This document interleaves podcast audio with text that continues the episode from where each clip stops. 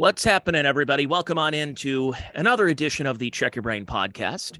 Here, wherever you are listening to this, the free podcast apps, or you are subscribed to my Patreon at patreon.com slash Tony Mazur or locals. So go check me out on all of those places if you are interested in subscribing for extra content. I'm going to get to that in just one second. My name is Tony Mazur. I want to thank everybody for listening. As always, I apologize this free podcast that's out on the podcast platforms usually goes out on Wednesday. Uh, I was in Florida for a couple of days on a business slash networking trip, not necessarily a vacation, unless you want to talk about going to the beach over in a Dunedin, Clearwater area. And uh, one good thing about going with a significant other, your wife, your girlfriend, or a buddy, they can apply sunscreen onto some of those harder to reach places like oh, I don't know, your back. And if you're not double jointed, you can't reach certain things. Well, I got blistered in the sun the other day. Violent femmes. It was it was violent. It feels violent. I can't even sleep on my back. I'm that bad right now. It hurts. So uh, maybe I'll show it on a future podcast. It'll be very not safe for work. Really, the sunburn looks like it, it's clear. Like I could not reach certain areas.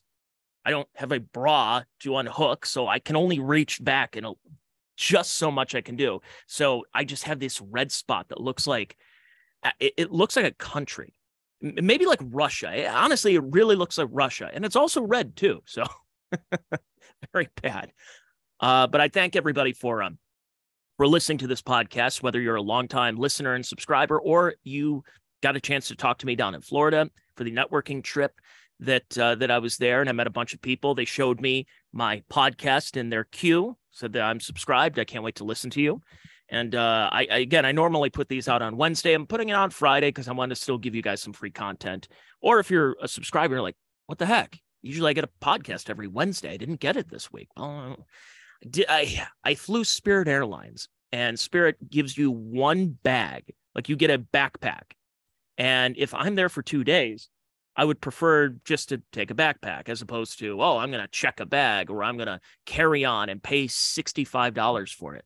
Nah, I'll just bring a couple of changes of clothes and a bathing suit and a small towel. And that's about it because I'm cheap. So, yeah, I didn't get content for a couple of days, but uh, I hope this makes up for it. So, had a good time. Had a good time down in Florida. Um, I'm going to mention my Patreon here in just a second, but I want to show a couple of photos here. If you're watching on the, the video right now, which is going up on Patreon, Locals, and Rumble. So here I, it's my first stop. I got off the plane in Orlando. Orlando has the Epic McDonald's, which is right by Universal Studios. So everything's got to be over the top, superhero like. And at this Epic McDonald's, McDonald's hashtag Epic MCDORL, they still have a Mac Tonight animatronic. Now it doesn't work, but it's an animatronic Mac Tonight.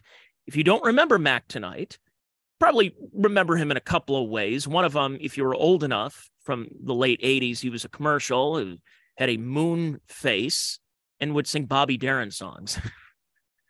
Because they because they realized that McDonald's back in those days did not have uh, a lot of adult traffic after a certain point. McDonald's was always, I guess, especially because of Ronald McDonald and Mayor McCheese and the Hamburglar and Grimace, is that uh, they seem like a place for kids. It was like a Chuck E. Cheese. It was like a fast food Chuck E. Cheese. And they're like, and we need more adults coming here. So why not put sunglasses on this moon man?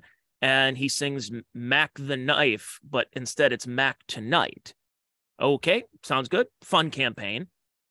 Uh, and then Bobby Darin's family sued over his likeness, and they had to take the commercials off. So had a short but memorable run up until uh, what sometime about six seven years ago that a bunch of white nationalists and white supremacists are using the Moon Man as a uh, ra- racial. You can look up the memes. I'm not going to mention them right now. Obviously, I've gotten enough trouble for things I've said on this podcast. Uh, so McDonald's has kind of had to back away from Mac t- Mac tonight a bit because of it got overtaken by the white supremacists, and and I don't use that word lightly. It's it's a meme out there, and it's not good. Uh, so, but anyways, Mac tonight still around. but he's not playing. He's silenced. He's just upstairs around the corner next to the elevator at the Orlando Epic McDonald's. I did go down there. I'm a big uh, baseball fan, so I checked out Steinbrenner Field, which is the home of the Yankees spring training facility. Went down there. It was a nice place. It's just nobody goes to. T- uh, That's one thing I've noticed when you go to Tampa. Is Tampa? I, I've said this for years. It's not a profound statement. Is if you're from any part of the country and you move to Tampa, and they say, well, the Rays don't draw. They don't go to St. Petersburg, Tropicana Field. They get 12 people. I mean, uh, the Rays just recently had an amazing 13, I think it tied the record of 13 straight wins to start a season with the 87 Brewers and the 82 Atlanta Braves. Problem is, if you're from Ohio, like say you're from Cincinnati, Ohio, you're a big Reds fan, you're not going to, and you move to Tampa Bay, you're not going to trade your fandom in to be a Rays fan. You're still going to be a Reds fan or Pirates or wherever you come from. And that's the problem is guarantee most of these people at the stadium are Yankee fans, but they don't really care about any other team, but they're Yankees. And when they're in town, yeah, they'll draw pretty well. Uh, and they do well for spring training. But then when the regular season starts and you have minor league baseball, the Tampa Tarpons, which actually have a female manager, uh, didn't draw well. And I understand the Lightning were playing that night and the tickets were two bucks and the parking was free, which was great. But uh, yeah, uh, there was it was a friends and family night. If you see in the photo, there's nobody there. I also went to Bradenton, went to go see a Marauders game. This is a cool stadium, I gotta say. Such a cool place. I did like Bradenton. It's how baseball should be. It's over a hundred year old park, one of the oldest ballparks in all of pro baseball. Yet they've added to it. And it was great. I did check out Chain of Lakes Park, Chain O Lakes, whatever you want to call it, down in Winter Haven. And uh, the fact that the Cleveland Indians spent 15 years there when it was supposed to be just a couple of years, the reason they moved from Hi Corbett Field in Arizona to Winter Haven was actually they were supposed to go to Homestead, but Homestead got destroyed in 1992 by Hurricane Andrew, and they had to find a temporary home. And so Winter Haven used to be the home of the Red Sox, and they moved out. And they decided, all right, well, we'll go in there for a couple of years, figure out this Homestead situation, but they didn't. And Homestead still hasn't had a spring train. In fact, all of South Florida does. There's only like two teams, and it's just more Palm Beach, like West Palm has and Jupiter, but they're not in Miami. They're not anywhere like that. They're just basically they wanted to keep the Florida State League and they wanted to keep spring training in the Grapefruit League, either to Tampa or uh I, that's about it. It's almost like the whole Tampa area if you think about it. But uh, the the fact that that team once known as the Cleveland Indians played 15 years here as opposed to like two is incredible. So I got a chance to check all that stuff out. I went to the original Hooters. I did that back in uh, 1990. It was one of my first memories. I went to Hooters. And now you this is one of my favorite examples recently when people use the well, what's the difference between Hooters and the drag show? And a lot of my Patreon supporters know I, I talk about this every so often. It's such a disingenuous argument. Um, the difference between drag queen shows of taking your kids there and taking your kids to Hooters. Now, ideally, you probably shouldn't take your kids to either. But if, if you're going to choose, the Hooters girls are not, it's not a wet t shirt contest. There's no sexual acts that are happening, there's no twerking. I was at this Hooters the other day I've been to the Hooters back in 2014 and in 1990 and now 2023. So am I going to go every nine years? I can't wait till I'm 44 when I go there again. Um, but uh, it's such a it's such a disingenuous bad faith argument that there is a massive difference between the two. And if you were going to take kids, you go to the place that's more okay. Oh, well, you know, all those girls at Hooters are being sexually objectified by drunken bar patrons. Yeah, it's like that at every restaurant. I, I, go to TGI Fridays. You're gonna have guys are checking out the waitresses and the bartenders. It's just they're wearing slightly skimpier outfits. Big deal. It's not. Eh, it's anytime they mention Hooters. Oh, is this okay? What do you look? Look, here's a eight year old boy and two Hooters girls. Okay, I mean, yeah, I mean, not. I wouldn't do that as a parent. And why did when I was two, we went to this Hooters in Clearwater, Florida. It's because it was the original. And I think it was only a couple of years old. I don't think we had Hooters up in Ohio. and uh, family members like, oh, let's go, let's go to Hooters. And apparently, I I grabbed one of the servers and she did the tea. Goodness, just like dear old dad, still got it. so, yeah, but uh, and I met up with my buddy Chad Zumock, uh, comedian extraordinaire, and uh, Chad Chad was hammered. I'm not telling tales out of school. If you there's video, you can watch it on my Patreon. You can watch on YouTube. Chad was drunk as you know what. Uh, I was I was pretty good that night too, but not like enough right was was able to drive home. Chad was falling down essentially. It was uh we'll we'll get into talking about it probably on Monday for the the 100th Mondays with Mazur podcast. But there's a reason I went down to Florida. It's not just to see Chad, just to get a couple of rays of sunshine, see a couple of ballparks. I went down to go see somebody who was on my podcast back in February named Hawk Jensen. Now, Hawk Jensen is a director. He's a jilted former Hollywood director who saw, like with everything else in society, got shut down in 2020 because of the lockdowns and the, the COVID hysteria, and uh, decided. Uh, I, I, think he went on the Tom Woods show one day and said, or, or, or I forgot what it was. Either he was on there or he heard a podcast that Tom Woods did, and Tom said, "I hope somebody's documenting this time of craziness." And Hawk basically said, maybe that should be me. Why shouldn't I?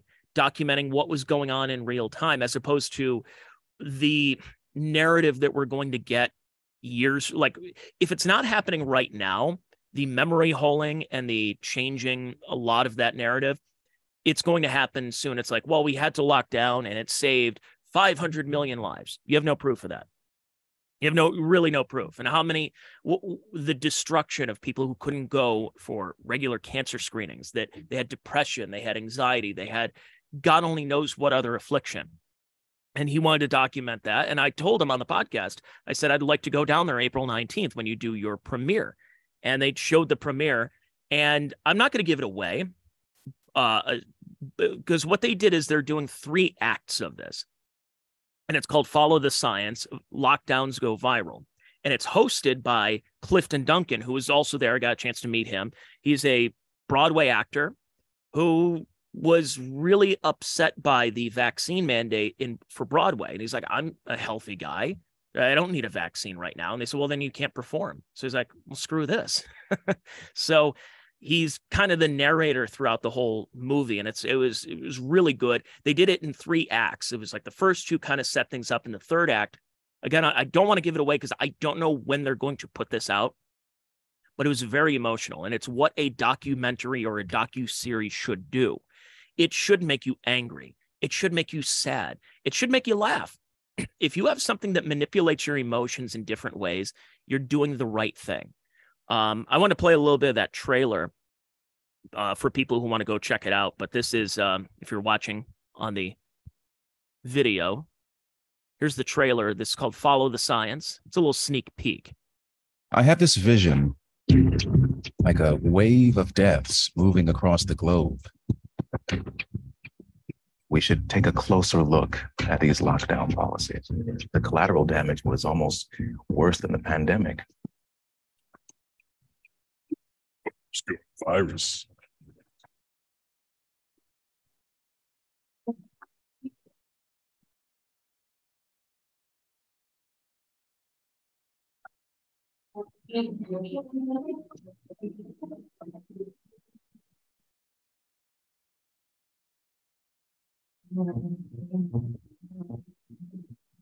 Join us as we lock down the science on lockdowns. Yeah, and they had Jay Bhattacharya on there. They had, uh, yeah, go to followthescienceseries.com. If you are interested in donating, you want to check out more, I think there's a longer, like two and a half, three minute trailer up there. And it was very well done. And I had an opportunity to to meet Hawk. He was very th- grateful that I was able to fly down and go check it out. And Clifton Duncan, I talked to him for like 15 minutes. And I met the great Tom Woods. I've been listening to Tom Woods podcast for years. I've heard about him and I in the early days of my podcast listening, I didn't like half hour podcasts. I thought I, I need at least 45 minutes to an hour. I can't I, I don't want to do snack size podcast. I want a full meal. Give me a little bit more content. How, what are you going to tell me in a half hour? But then I started listening to his podcast and it it worked because it's like it's 30 minutes. He's got a guest on. They talk about something in the liberty sphere. And he happened to be there last night. I got a picture with him, and I'm going to post that tomorrow or today, actually. Um, Tom Woods is a, a, national hero. If you don't know anything about him, if you haven't read any of his books or his, uh, I think he's got a new one now. It's uh, your, I think it's called "Your Facebook Friends Are Wrong About the Ukraine Conflict," and he's incredible. He's an incredible commentator and author and podcaster. So, uh, some of you who do listen to Tom Woods, you're like, yeah, I know this. You don't need to tell me that. but it's he's he's fantastic, and it was a honor honor and a pleasure to meet him. He's a a good friend of Ron Paul and Gene Epstein, a lot of great people in the Liberty movement. It was just it was terrific. It's a great, real honor to go check him out. So go check that out. Follow the series or uh, follow the science. It's a docu series, and that's why I went down there. And it was it, it it it like I said, it played with my emotions. Where I started getting angry again over the COVID stuff. That I I got to a point in there where it put me back to where I was about three years ago at this time, which is looking around at my friends. It wasn't even so much Fauci and uh, Dr. Birx, the scarf lady, and other bureaucratic politicians. I couldn't stand them anyways. But I realized that they're authoritarians. This is what they do. But I was watching my friends and my family. People thought I, I was crazy. Like I actually had people legitimately come up to me in the last couple of years that were like, Are you okay? Did you lose your mind? What happened? Like, are, are you are you okay? And I said, What are you talking about? They're like, you know, I've been looking at your Twitter and you're just ripping on, you know, Fauci and all this. I'm like, yeah, because they deserve it. Look what's happened. Look what's happened to our society. Is this any of this normal? And sure enough, it's now come out that I was right. They were wrong my friends having Zoom. Hey, we're going to do Zoom happy. hour. Are you doing anything Friday? Oh, oh of course you're not doing anything because nobody's doing anything Friday. Let's do Zoom happy hour. No. How about we do regular happy hour? How about we get together? Yeah, but COVID. No, not but COVID. We're in our early 30s at the time. I'm pretty healthy. I go for uh, my gym is closed, but I've been running three to four days a week. I think I'm fine. I think I'll be okay my mental health probably taken a little bit of a hit. So is everybody else's because we claim to care in our society about mental health until we don't. And it's like now we we're not we're not going to factor in the other problems with with locking down and forcing you out of work because you didn't take a, an experimental drug in your arm, an experimental shot, uh, or you're getting kicked out of establishments because you're not wearing your mask properly. All these things have been debunked, and where where's the response? Where's the I, I'm sorry. I screwed up. I effed up, man. Where's any of that? It's nowhere. And it's not going to be anywhere. We're not going to get any apology from it. So check this one out. This is uh, Rochelle Walensky, one of the, uh, in my opinion, one of the worst people on this planet. So she's the head of the CDC, and she's was one of those huge vaxers. The vaccine does this, and the vaccine does that, and this and this. And this is a woman who, by the way, is all caught up on her vaccinations, had COVID for like five weeks. She said, Oh, no, it's a very mild case. Really? You've had it for a month and a half. She's had it for how long? And it's like, oh, but it's it's very mild. I and they all do the same thing over and over again. It's Today, I tested positive for COVID 19.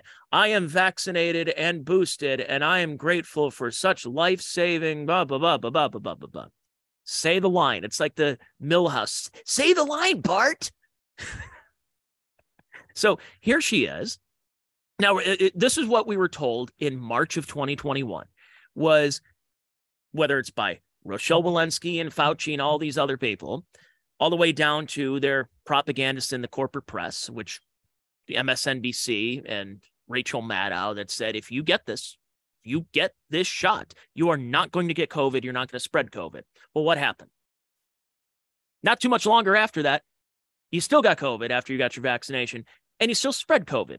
And then some people kept getting COVID, including the CEO of Pfizer. So here's Rochelle Walensky this week. This is an amazing clip right here. Just listen to this one. Director Walensky.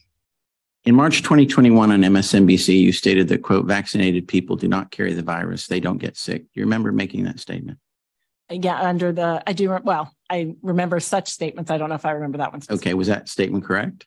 At the time it was, it was a wild type uh, virus that we had. It was um, even before the alpha variant, it was the initial wild type virus. And all the data at the time suggested that um, people who were vaccinated, um, even if they got sick, couldn't transmit the virus to someone else. All right, is that statement still correct? Um, well, so we've had an evolution of science and an evolution of the virus. We have, since that wild type virus, had the alpha variant, the delta variant, now the Omicron variant, and numerous subvariants since. That statement is no longer correct with the Omicron subvariants we have right So, is isn't that interesting?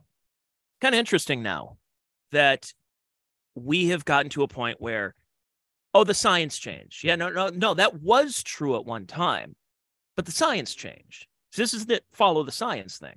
Is no, no, no. See, I was right. It's just that's what science does. Science just changes that quickly. Really, really, it, it changed. What changed?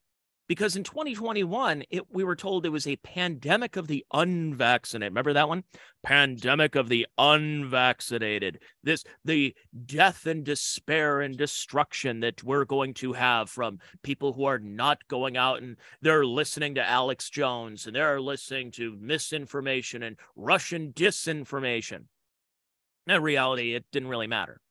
Honestly it, it did not matter. This I, okay this is why i'm not putting this episode on YouTube because even though we know this by now, it's not it's we we things have been debunked, but YouTube will still probably try to dock me, strike my channel, whatever the case. I just don't want to deal with that. Um it's just funny how the science changed when they say, but but wait a second, you also said the science is settled. So the science is settled. No, wait, a, but the science is always changing. That's science. That's what science does. That's what science is But you started criticizing us, you and Neil deGrasse Tyson and Bill Nye the Science Guy, they would be like, "Come on, people, it's come on, it's it's science." You know, when will people listen to scientists? Well, they'll listen to scientists. They're not going to listen to public health anymore. Boy, what you you folks have done for the distrust of the public health industry, if that's even an industry, because it's again, it's a government job. You've done irreparable damage to yourselves. So it's just amazing. But uh, so recently, Elon Musk went on Tucker Carlson and was talking about it seemed that the government had a little bit more say in what was happening at Twitter and looking at people's direct messages. Breaking the Fauci files show collusion between Twitter big, and Big Pharma to silence COVID dissent and boost vaccines. It's from the post millennial. I'm not surprised, not surprised one bit about this because I, we've seen this over time of how many people within Twitter used to work for the FBI or the CIA. They had their own Slack channels of people who were former feds that got jobs at Twitter, yet they created their own Slack channels to talk about what was going on. That's why the Twitter files that came out late 2022 were so damning. Even if it's not going to move the needle as far as elections go, it's great that that information is out there now. And now that we see that they were colluding with Twitter, with social media to shut down what they considered misinformation. But who whose misinformation was it? In a lot of ways, it's their own misinformation, but they're okay. They're allowed to do it. We're not. Even if our information is actually true. Theirs is legitimate misinformation, but it would depend on where the narrative goes. Just incredible. Incredible. That's why I was so grateful to go down there because and I and I, I told Hawk Jensen about that, the director on the podcast. That's back in February. You should go check it out if you haven't. And I remembered also feeling that way of being very lost in 2020 at this time. So, you know, April 20th, April 21st of uh, 2020. We're long past 15 days to flatten the curve. We're now a full month plus of lockdowns.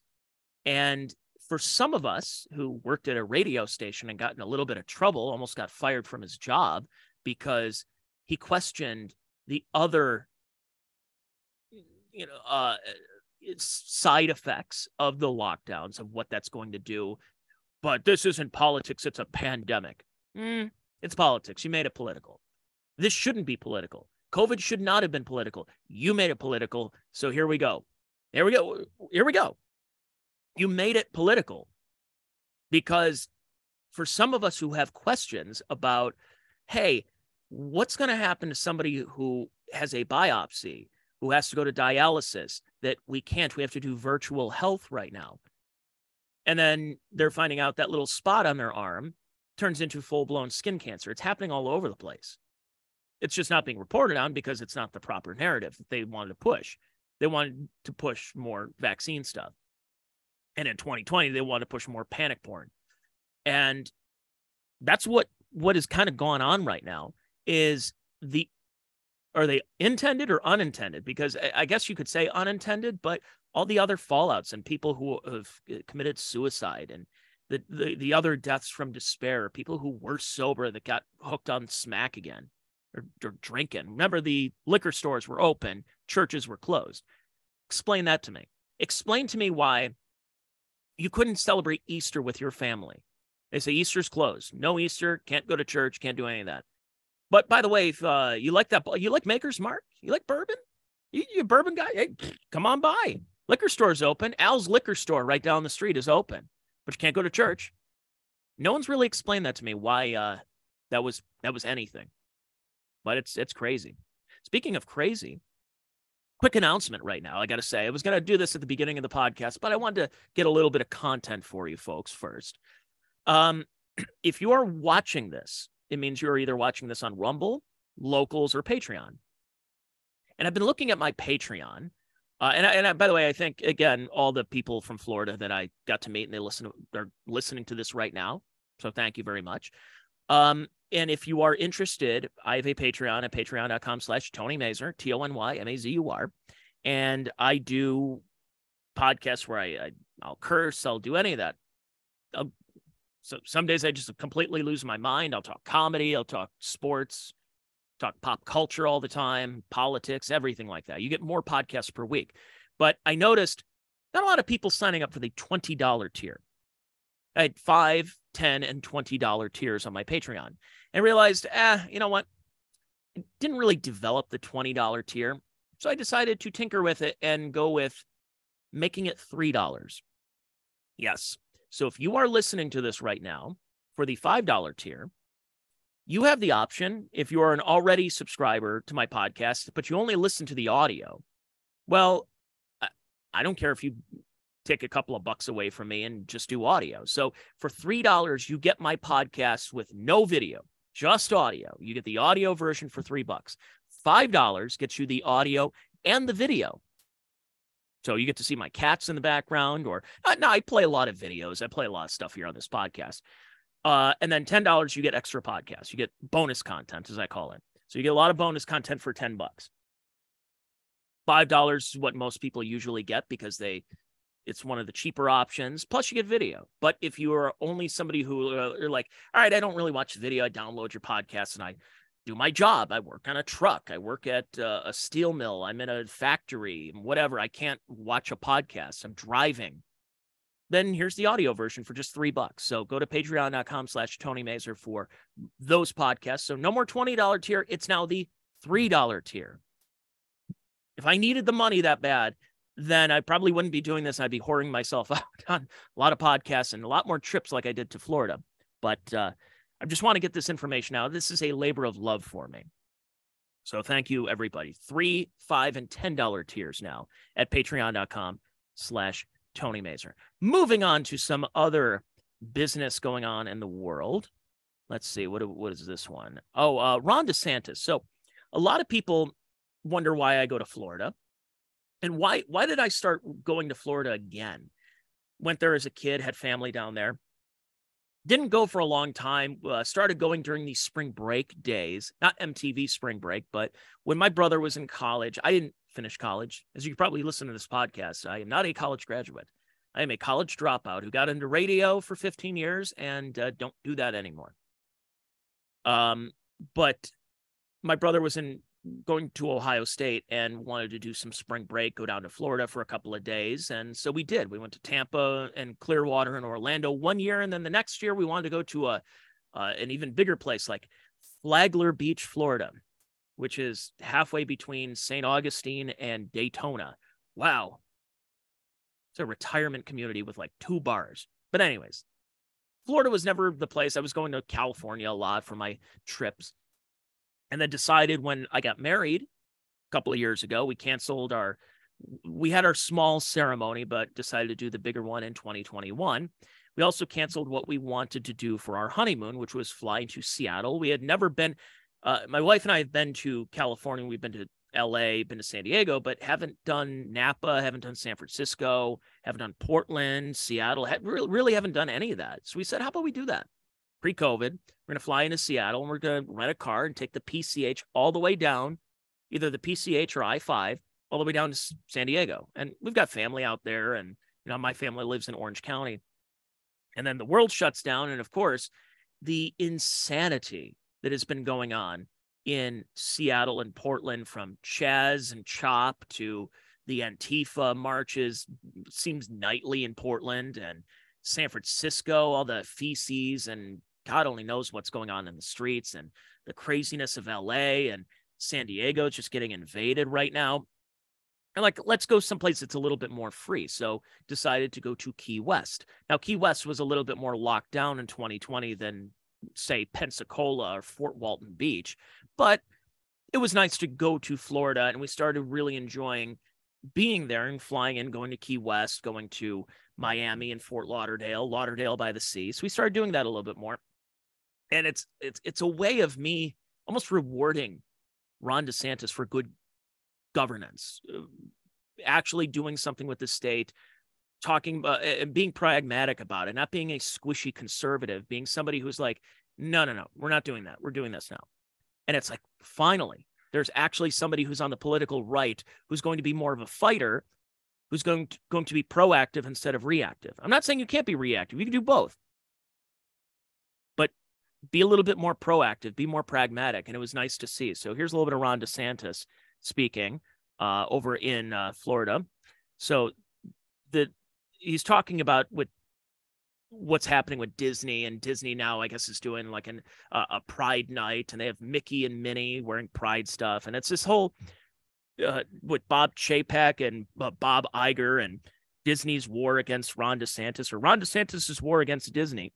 So here he is talking about how kids really should just be kids the education stuff's important to me because I know how important it is to our state. I know how important it is to our country.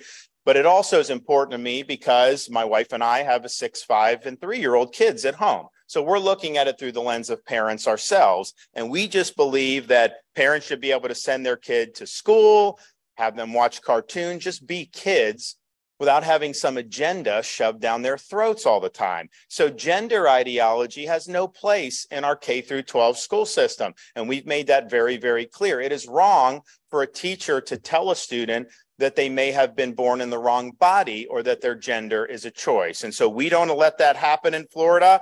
And if Disney objects to that, well, so be it. We're going to do what's right.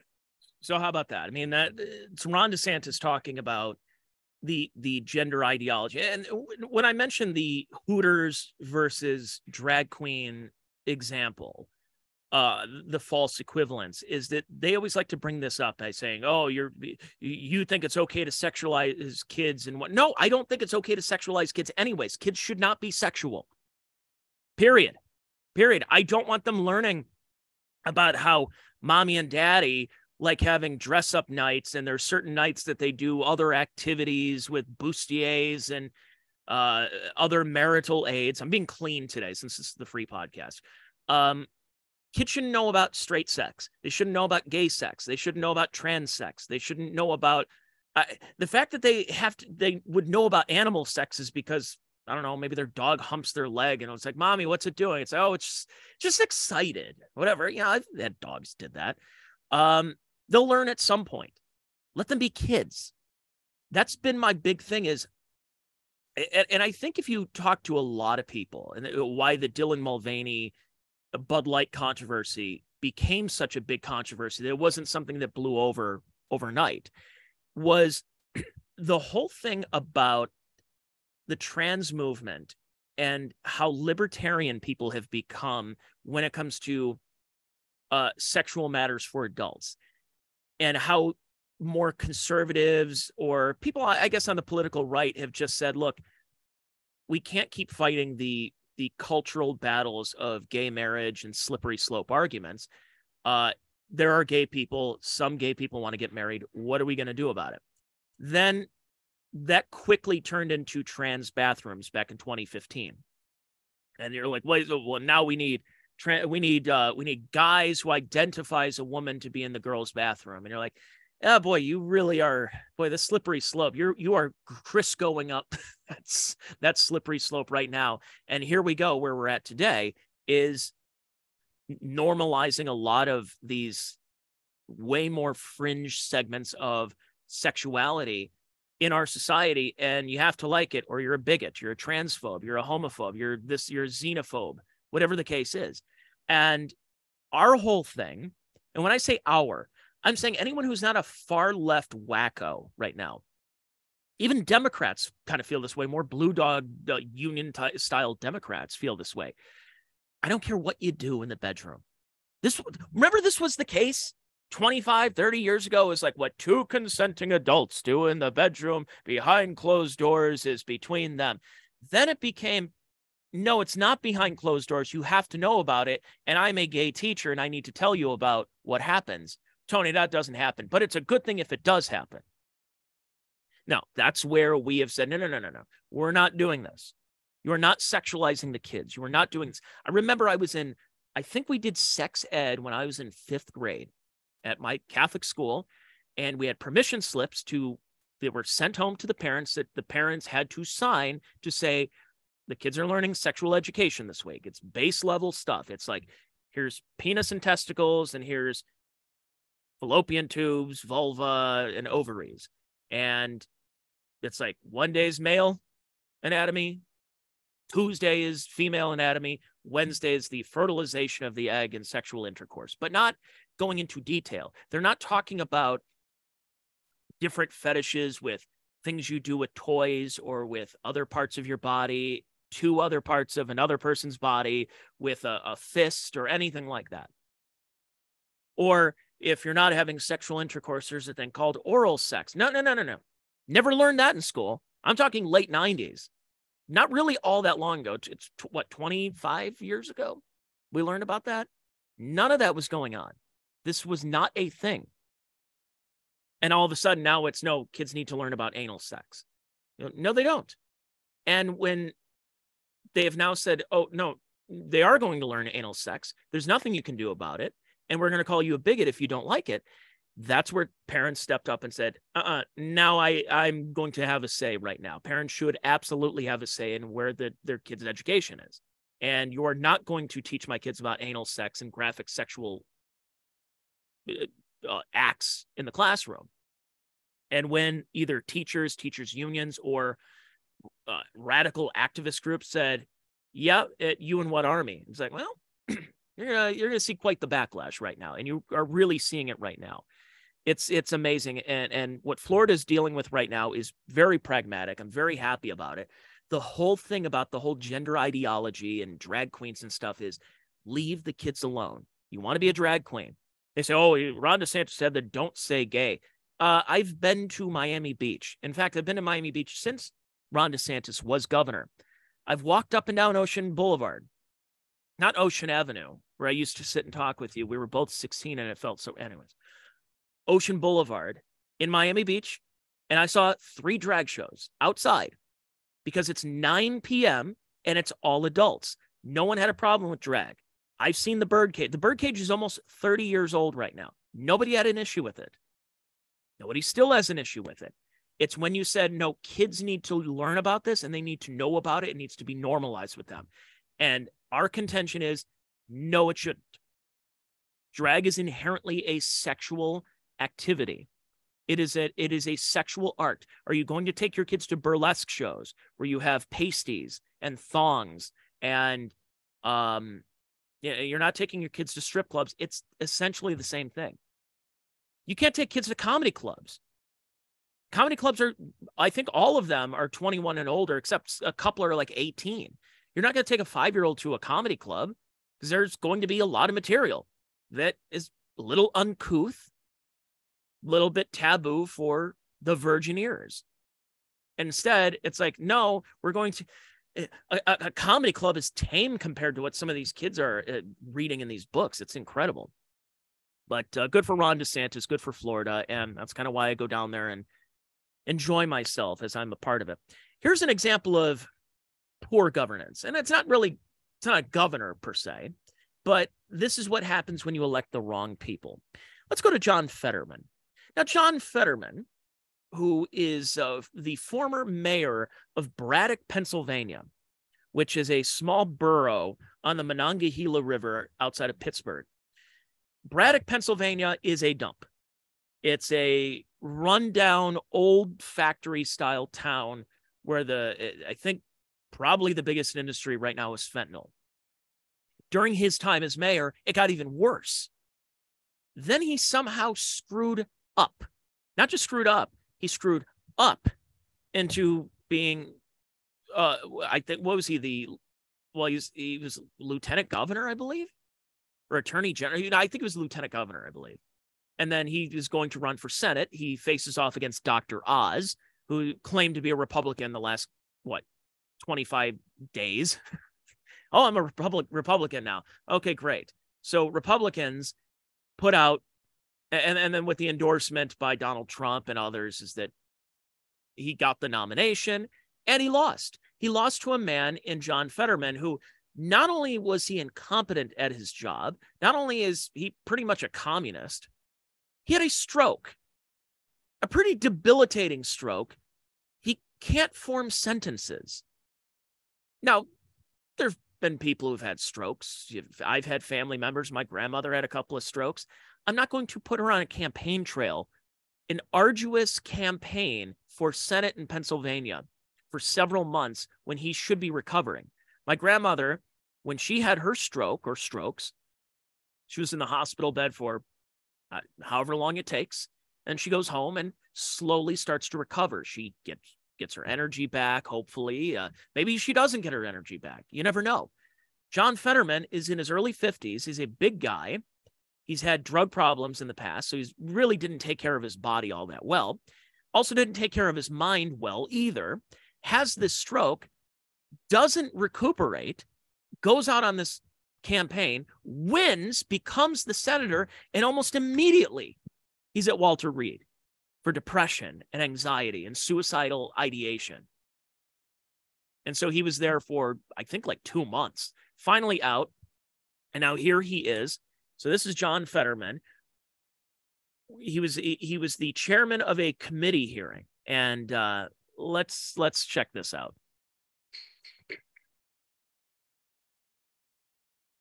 I call to this hearing of the U.S. Senate Subcommittee and Food and Nutrition, Specialty Crops, Organics, and Research to order.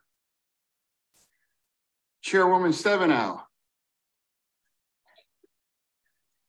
and Ranking Member Booth. Is this take your kid to work day? Boozman. Oh, wait. Uh, let me preface this if you're just kind of stumbling upon this podcast and listening to it. I'm so happy John Fetterman won in Pennsylvania. If you followed my podcast last year, I, I talked about the absurdity, but once I got past that, I started rooting for him. I started at, uh, now rooting in, in a way of like a sports team that you want a if your team or let, let's say for example you're not a fan of the let's just say you're not a fan of the Toronto Blue Jays not you don't hate them, but you're not really a fan of theirs, but you really hate the Yankees. And the Blue Jays happen to face the Yankees tonight. You're going to root hard for the Blue Jays just because you, you hate the Yankees that bad. And that's how I feel about this. I, I don't hate John Fetterman. I hate his politics. I hate his if he were of sound mind and body right now, I probably would be railing against him and say like, how can you Pennsylvanians vote for this? There's a lot of reasons Pennsylvanians voted for John Fetterman because they either felt bad for him or they voted early because they were afraid about COVID again, or or whatever the case. But they finally put him out of debates where a lot of people already put their votes in because they didn't like Dr. Oz. And I was happy Dr. Oz lost. I would have donated if I were in Pennsylvania, I probably would have donated to the Fetterman campaign just for the chaos. So when I talk about him, he's fair game to whether you want to make fun of him, call him a vegetable. Uh, you say that, well, that's mean. That's that's ableist. You are now making fun of somebody who's had a stroke. Tony, you said your grandmother. Is okay if you if we made fun of your grandmother for having a stroke? It's like, well, my grandma's dead. Both my grandmothers are dead, but my grandmother wasn't a public figure. John Fetterman is, and I, I, I suppose he could have bowed out. I mean, this is on his wife. This is on Pennsylvania and the Pennsylvania Democrats. This is on the Democrat Party in general about putting this guy who's a, I, I mean, he, his brain is a lava lamp right now. There's not much going on. And this is the difference between good governance and bad governance. In Florida, they they elected Ron DeSantis by a, a fraction in 2018 over Andrew Gillum, who, if he's not naked at a crack house, he's defrauding some agency. By four years later in 2022, Ron DeSantis has like a 20 point lead over Charlie Crist. I mean, it was incredible. That's what you do. That's people love DeSantis down in Florida. Uh, an example of bad governance is when you put out a TV doctor who decided to grift as a Republican for a little bit because he's like, well, look, I'm at retirement age anyways. I'm just going to go quietly into that good night and he's going up against a guy who had a stroke on just before his campaign was really about to launch. And he wins and now we have to suffer the consequences. Well we meaning more pennsylvanians and you know my wife's family's from pennsylvania. I can't even imagine what they're when, when this is showing up like you have to feel embarrassed that this is going it's bad enough i see joe biden stumbling uh, over his words or can't can't remember anything or is just saying pressure. What? What did he say? So he's chair. So here's more John Fetterman. He's chairing this committee, and just if you're watching on the video, look at how uncomfortable everybody is. Because again, we've all gone through somebody who has had some type of debilitating disease, or they've had dementia, Alzheimer's, stroke, uh, the throes of cancer, of uh, chemo and radiation and how that affects people. But again, they're in a hospital bed. They're at home. They're recovering in bed. They're on the couch. They're not at work. This is this is seriously shame on you. Shame on you people. Thank you so much for coming. I thank you for your leadership on this committee, and I look forward to working with you to pass a farm bill a farm bill that works for small far farmers, rural communities, and hungry Americans. I would also like to thank my ranking member, Senator Braun. I look forward to working closely with you. SNAP is one of the most effective programs to fight hunger and poverty in the country.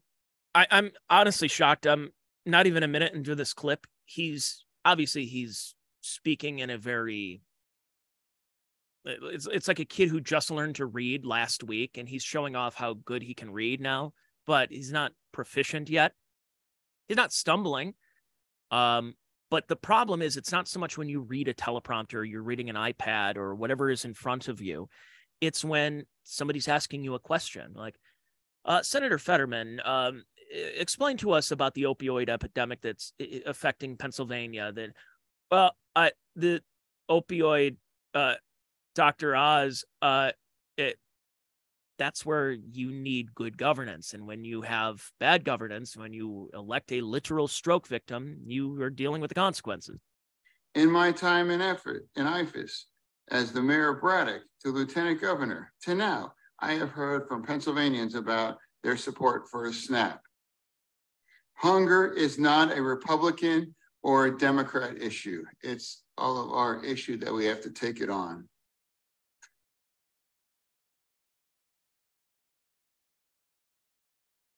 We need to come together and stop playing political games with Americans' access to food. Americans like Chair about Corey George from the north the town of Northeast in Pennsylvania. Tells me that his victim was skimming, which was when somebody stole money and he relied from its SNAP EBT. Mr. Jor is not the. I mean, again, I, I could probably end it here. There's really not too much else. It's just he's he's it's like he's learning to read again. And what we're what everybody knows when you're dealing with somebody who's had a stroke or you're dealing with Alzheimer's or something that's so debilitating to the brain, you're not really getting better. It's just some days are going to be better than others. There's days where it's like, oh, that was a rough one, really bad one today. Had a couple episodes, whatever. It's just not good. But today we're not bad, not bad. Uh, pretty aloof, pretty uh, okay. You don't elect them to any position at all. You don't. You don't elect them to, as your senator. Shame on, eh, basically, shame on everyone involved. And if you're going to say shame on me because I'm talking about it or if I've made jokes about it in the past, uh, it's now my fault. I didn't vote for the guy. If, if anything, yeah, I'm rooting for the guy because it shows how absurd our politics are right now. It shows how absurd we've, well, I mean, we've really lost our collective minds. Uh, Dianne Feinstein, by the way, she cannot lift. She, she, basically can't even lift her head. She can't. She can't scratch her own behind. I mean, again, I'm not trying not to curse today. She is lost it mentally, and we've known this for several years. Yet she still has her position. I mean, this, this woman's about ninety, and we are allowing. We, we've allowed this. That the at what point did we decide that this is supposed to be normal? I mean, I thought we were going in a direction of Bill Clinton was the first baby boomer president. He's born in what, 46? Then George W. Bush, I think he's also born in 46.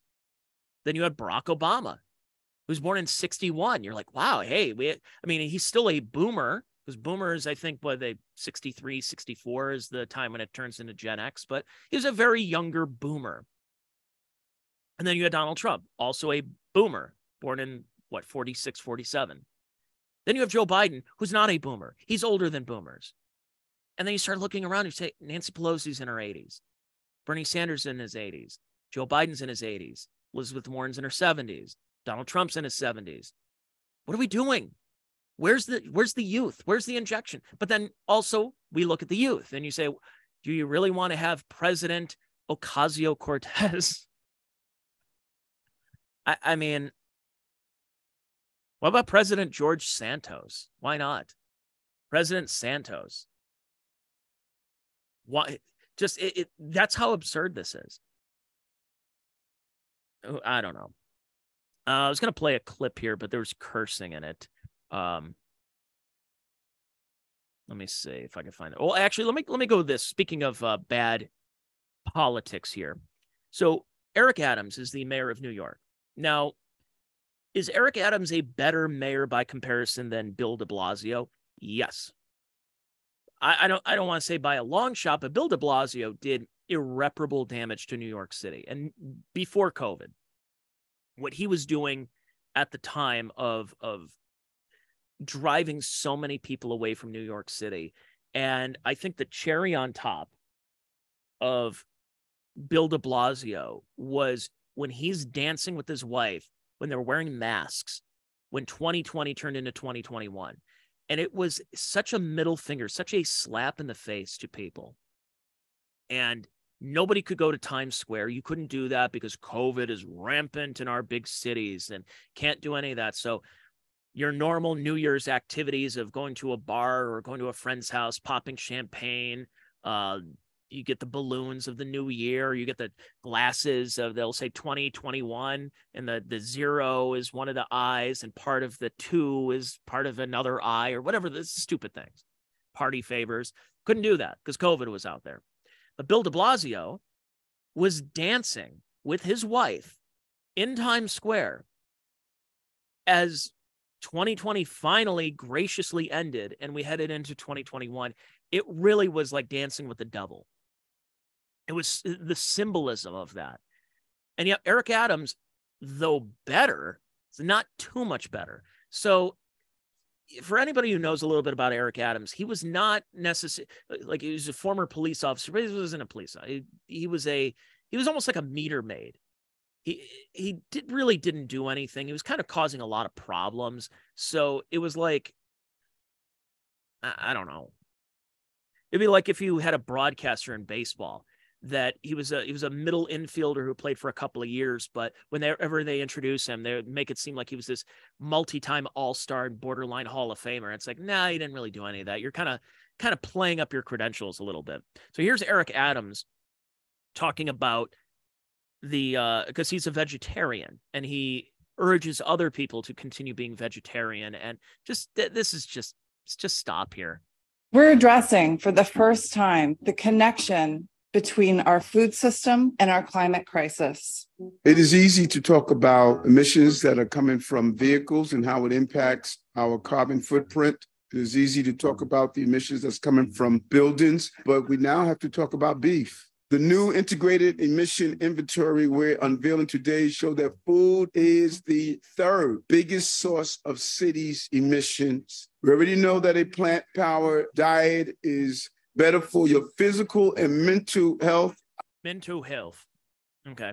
Um, so yeah, so carbon emissions, we're talking about beef and lamb. Uh I, I don't I'm sorry that I could tell the grift of the Green New Deal and all this other climate nonsense is just it's all related. All of this is very related and it's all nauseating to talk about. Um, but eating beef. Oh, it's terrible for the environment. I uh, no. Sorry, no, I don't care. But they have to make this whole like, oh, we should, because uh, if you noticed in the last couple of years, they've been telling us about all these new. It's like, oh, do you eat you eat beef? Why don't you try, uh, you know, crickets? Uh, yeah, no, no, not cricket powder. You know, you don't need any of that other stuff. You need to season your food with cricket powder. No, I am not going to do that. I'm sorry, that's not happening. I saw another one. They said, Oh, you like eating bacon and eggs for breakfast? How about you change it up and eat ramen? Uh, no, if we're talking about ramen noodles, the packages I get, I thankfully make a little bit more money that I don't need to eat that all the time. Well, I might actually have some of that in a little bit. Uh, I'm not eating that for breakfast. That's not going to be my meal right now. But these climate people, the, the one good thing I will say, well, actually, you know what? I'm going to save that for the end of this video because it's a good way to wrap things up with this podcast. I am living proof of that. But thanks to this new inventory, we're finding out it is better for the planet.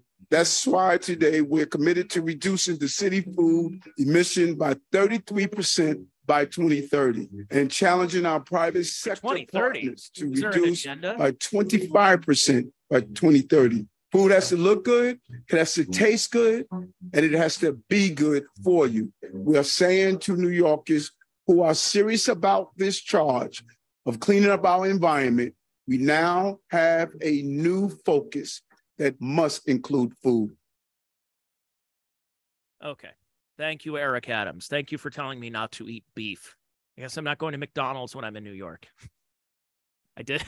My wife got mad at me one time. I was in New York I was hanging out with good pal Gino Bisconti, comedian extraordinaire, and he uh, we drank about 13 shots of Jameson in the morning. I'm not kidding. I was there. I was off work. I didn't have anything going on. So I drank a lot of Jameson and uh and then I had some beer and I started walking up towards Times Square and I had to pee really bad. And McDonald's, this was right around the time of that Starbucks incident in Philadelphia, but McDonald's wouldn't let you use their bathroom unless you are ordering something, which I think is reasonable. I think if you're going to pee in somebody's bathroom, you should at least patronize them. And so I'm like, all right, I'll get a burger. So I got a I got a cheeseburger, like a quarter pounder with cheese at McDonald's, just so I can pee. And uh, my wife was like, "So you went to New York and you ate McDonald's? You didn't you didn't go to a nice Italian restaurant? Didn't try the cultural stuff? You went to McDonald's?" I'm like, Again, I had to pee. Where else am I going to go? But knowing how New York is right now, I could have just gone on the street. It would have been normal. So I'm gonna wrap up the podcast here with with this point because I always like to do these podcasts where it's a what have we learned? What have we learned through this process? the Green New Deal stuff. If you notice that it it's falling on a lot of deaf ears right now. They're pumping a lot of money into it, but people don't care. They're focused on other things. I mean, is it uh, the trans movement? People have their uh, focus on that right now. Do they have their focus on what's happening in the schools and school choice? Probably. But man, I got to say, in the last couple of years, I, I, remember when the Green New Deal was introduced in like 2018, 2019, and they were talking about how it's just going to completely upend every system that we have in our society. Every institution is going to be upended. And you just go, uh, this is not sustainable. You can't do this. So we're going to tear down century old buildings because uh, they have some kind of ventilation that needs to be upgraded with new air purifiers and this, this, and this. And uh, this needs to be more high tech building as opposed to an old brick style uh, in Manhattan. You go, no, no, we're not going to do this. And if you really, if you notice that the climate change activists right now, they are back to being Looney Tunes. They're back to being where they were of the the old dirty hippies of the 60s and 70s. You would say, ah, it's just some dir- dirty hippie. Well, then the hippies became very mainstream. And we started hearing so much about global warming during the Al Gore inconvenient truth years of the aughts. Well, those people have now become the loonies again. And the trust in those institutions, along with most of our other institutions, have gone away. And I'm grateful for it. Don't trust these people. They've already proven that they don't care about you. They care about their agenda. They care about their narrative. They're going to push it. So whether you're Eric Adams, who wants to basically turn all of New York City into a vegetarian paradise, fine. I mean, how many restaurants is that going to close down? Uh, like, are you really trying to get more people to leave New York City? Uh, you're doing a great job already. You and de Blasio and Cuomo and Kathy Hochul have done a great job of turning a lot of people from New York into Florida residents. As soon as they get there, they're getting their carry conceal and they're getting their driver's license saying, screw you, New York, I ain't coming back. Um, but the trust in the public health. And when you start looking at documentaries and, and people remembering what happened the last couple of years from the climate stuff to the vaccine and the COVID nonsense, people are waking up. People have woken up. And what's sad about it is they're not going to trust the experts as much anymore because they've been lied to, been lied to so many times. And I like it. I like the fact that Dr. Fauci now has a lot of mud on his face. There's a lot of people who've woken up and said, mm, you know, I started listening to that guy in 2020. He was telling us to stay home. And I realized, ah, he's a piece of garbage. And all the other politicians that said, you know, we need you to stay home for your safety. And yet they're out at the French Laundry, like Patrick Bateman, Gavin Newsom was doing, or Lori Lightfoot, who said she needed a haircut because she's a public figure, or the aforementioned Bill de Blasio, who was at a gym while the gyms were closed and they found him leaving a gym. And he's like, well, I'm a public figure. I have to stay in shape. You can't. You have to get stay home, get fat, get drunk, uh, don't go to church, lose faith in humanity. But he can go to the gym. It's okay. It's good for his mental and physical health, just not yours. So the institutions have been crumbling like the walls of Jericho right now. And it, it's it's great that we can start to document this in real time as opposed to waiting 20, 30, 40, 70 years after the fact. That how are we going to remember this period of time in our lives? How are we going to remember what we went through the last three years now?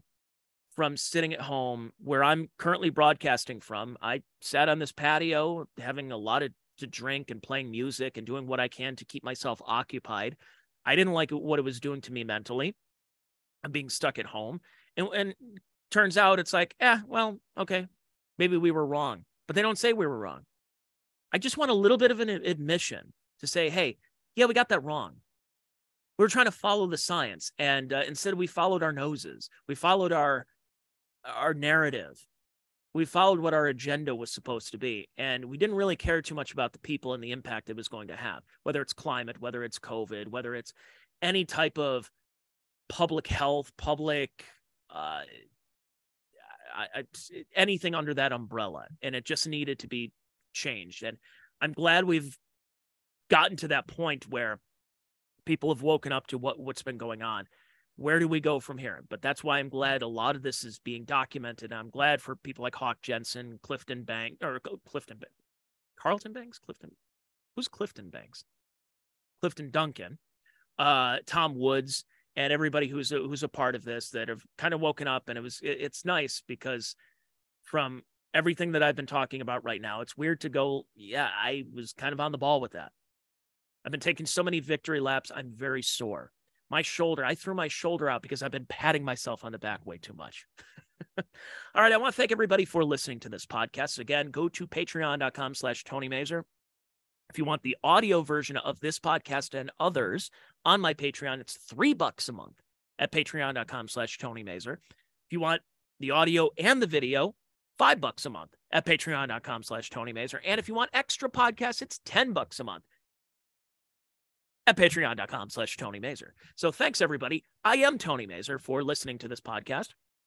Check Your Brain podcast back with you on Wednesday of next week. Have yourselves a good one, and I will talk to fine folks. Hopefully soon, sooner rather than later, if you want to subscribe to my Patreon at patreon.com slash Tony Mazur.